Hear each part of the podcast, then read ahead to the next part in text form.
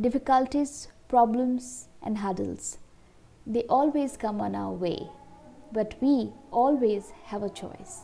Either we can choose to live with the problems, accepting it as a part of our life, and leading a miserable life, a pathetic life, thinking that, you know, that's my fate, that's the way it is, that's how my life is.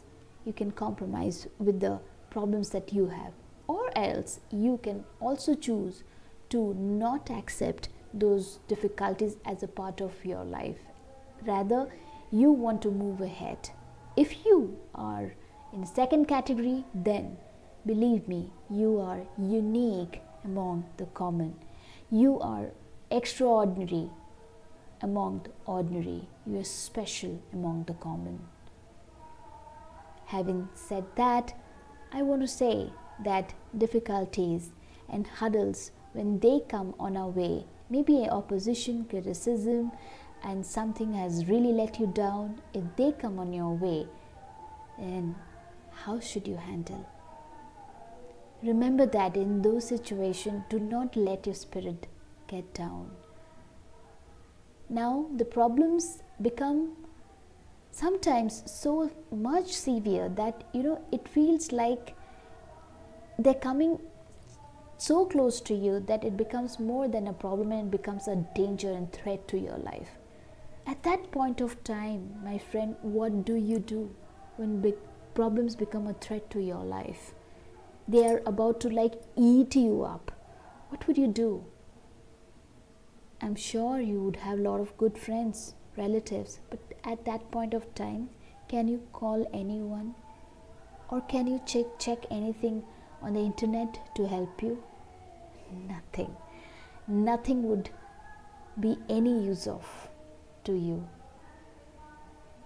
At that point of time, the only thing which comes to your help is the name of the Lord.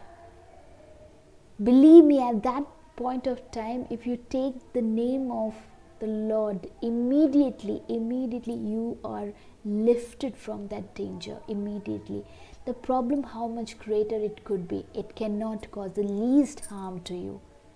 It cannot cause any problem to you. You won't believe the problem would disappear in just no time.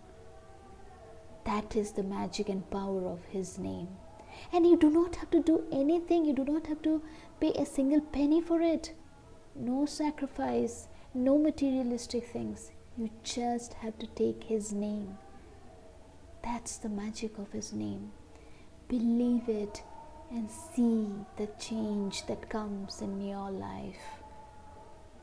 He is there to heal us, He is there to make our life much more beautiful and larger than you expect it to be. Just go ahead and encash those joy and happiness which is stored for you. Thank you so much for listening to me.